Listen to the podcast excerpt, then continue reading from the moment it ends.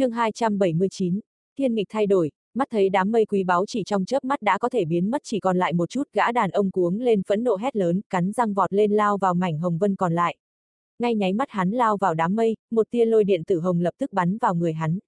Mặt hắn lúc này vừa thống khổ vừa sung sướng, chỉ có điều, không bao lâu, dáng mây mỏng manh nhạt nhòa còn sót lại đã tiêu tan, người đàn ông ngơ ngác đứng giữa không trung, mặt âm u buồn bã, hắn dùng thần thức đảo qua, nhưng ngoại trừ tháp băng kia, không phát hiện một tu sĩ nào tồn tại, chỉ có một đạo kim quang, khi hắn dùng thần thức dò xét, không ngờ lại thấy đau đớn đành thu về, khi dò xét lại, đạo kim quang kỳ lạ kia đã biến mất. Long trùng xuống, hắn ôm quyền cao giọng, Thưa vị đạo hữu có thể dẫn dắt được thiên kiếp tại hạ Âu Chí Chu Tước Quốc, mong đạo hữu hỗ trợ dẫn lại kiếp này, Âu mỗ tất có thâm tạ. Đợi thật lâu cũng không thấy tứ phía có phản ứng gì, người đàn ông trung niên thầm than, lại tức giận hừ một tiếng, đảo một bàn tay, lại nghe từ phía xa xa có tiếng kêu thảm, một cánh tay thô to còn vương máu lam đang chảy từ xa xa bay tới, bị hắn bắt vào tay, hừ một tiếng, cánh tay nháy mắt vỡ vụn. Con thú đầu người mình rắn kia chỉ còn lại một tay, trên đầu vẫn là cô nương áo trắng, ánh mắt tuy vẫn bình tĩnh nhưng điểm theo vài tia phẫn nộ. Nếu không có con xúc sinh này phá hỏng chuyện tốt này của ta, hôm nay thần công Âu mỗ tất đại thành, lấy một cánh tay của nó đã xem như Âu mỗ rất khoan hồng độ lượng. Hồng Điệp ngươi tự mình biết đi, gã hừ lạnh chậm rãi nói. Hồng Điệp không nói gì, sáu bảy người phía sau nàng cũng là giận mà không dám nói.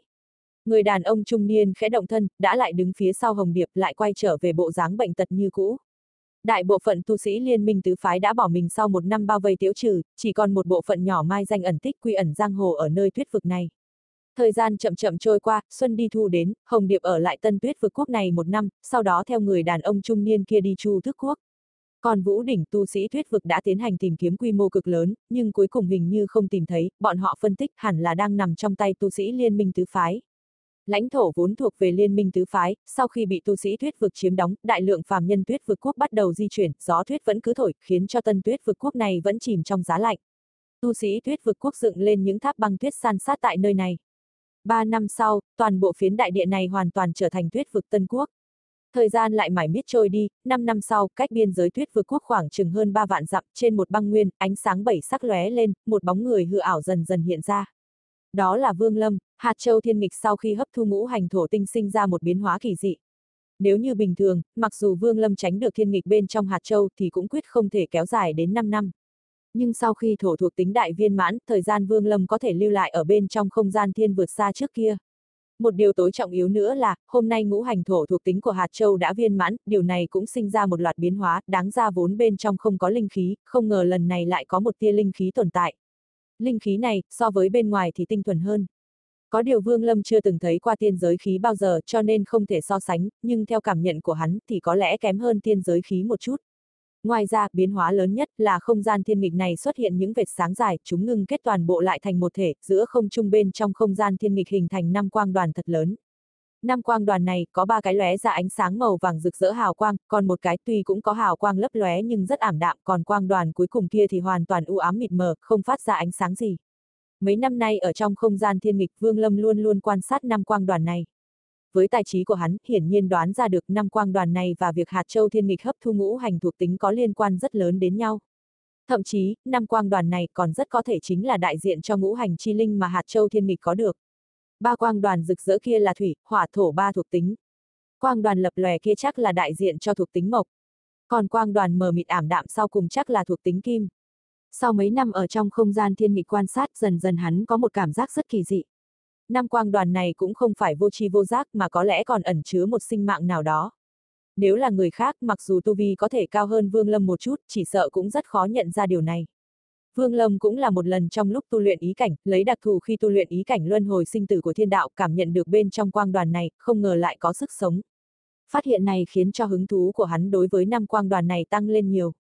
Tư Đồ Nam đã từng kể, năm đó, khi hạt châu thiên nghịch xuất hiện, ở Chu Tước Quốc lại bị cao thủ ở đây và cao thủ các tinh cầu khác nhìn thấy, khiến hắn đã lâm vào cửu tử nhất sinh, thân thể toái diệt Nguyên Anh tiến nhập vào trong thiên nghịch, may mắn chưa chết.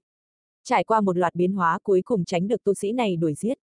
Vô số năm sau, nằm trong bụng một con phi điểu cho đến khi bị Vương Lâm nhặt được. Hôm nay nghịch Thiên Châu đã bị Vương Lâm giữ đến hơn 400 năm, nhưng hắn Thủy Trung vẫn chưa thể đoán được tác dụng thật sự của hạt châu này. Xem ra hạt châu này chỉ có thể kéo dài thời gian ở mức độ nhất định và có thể biến đất nước thông thường trở nên có chứa linh lực thôi. Công hiệu đó, với một tu sĩ cấp bậc dưới hóa thần kỳ có tác dụng thật lớn, nhưng đối với hóa thần kỳ tu sĩ trở lên thì cũng chẳng có ý nghĩa nhiều lắm. Dù sao những người có thần thông chân chính, linh khí thế gian này họ không thể thổ nạp được chỉ có những tiên giới khí kia mới có thể khiến họ động tâm. Do đó, hạt châu này chế tạo ra linh khí, đối với bọn họ cũng chẳng đáng động tâm lắm. Chỉ có không gian thiên nghịch kia là có thể xem trọng hơn một chút. Nhưng nếu chỉ dựa vào điểm này mà dẫn tới sự tranh đoạt như điên dại của tu sĩ Chu Tước Quốc và các tu sĩ đứng đầu các tinh cầu tứ phương khác thì không thể. Vương Lâm cho rằng, hôm nay mình chưa phát hiện ra diệu dụng của nghịch Thiên Châu, diệu dụng ấy mới là nguyên nhân dẫn tới một đám tu sĩ thần thông kia tranh cướp. Tư Đồ Nam cũng đã từng nói, dựa theo nhiều năm nghiên cứu phân tích của hắn, chỉ khi nào ngũ hành chi linh hội tụ đầy đủ, nghịch Thiên Châu mới có thể thực sự nhận chủ. Tới lúc đó thần thông kỳ diệu kia có lẽ sẽ hiện ra một ít. Cho đến giờ, hứng thú của Vương Lâm đối với diệu dụng thật sự của nghịch Thiên Châu, theo thời gian 400 năm chưa bao giờ giảm, ngược lại ngày càng sâu đậm. Hắn thậm chí còn tưởng tượng năm quang đoàn này, liệu có thể hay không biến thành ngũ hành chi linh như của cô nương áo trắng kia. Đương nhiên, điều này vẫn chỉ là phỏng đoán mà thôi. Đứng trên địa phận Tân Tuyết vực quốc Vương Lâm cảm khái nhìn tứ phía. Mấy năm nay ở trong không gian thiên nghịch trừ việc quan sát ngũ hành quang đoàn, hắn cũng chỉ ngồi im lặng dần dần cảm ngộ thiên đạo luân hồi của mình. Theo lý mà nói, thời gian hắn ở trong không gian thiên nghịch cũng đã vượt quá hiện thực 10 năm. Nhưng dường như dưới ý cảnh sinh tử luân hồi của thiên đạo, lần này nghịch thiên châu nghịch biến thời gian cũng mất tác dụng. Bên ngoài trải 5 năm, bên trong cũng đã trải qua thời gian rất dài như cũ, hay vẫn là 5 năm. Điều này khiến hắn hơi khó hiểu. Giờ phút này, hắn cảm nhận rất rõ tu vi của chính mình bây giờ chỉ cần 4 năm nữa thể hội sinh tử ý cảnh, là có thể bước vào hóa thần chi kỳ, trở thành tu sĩ thần thông thực sự.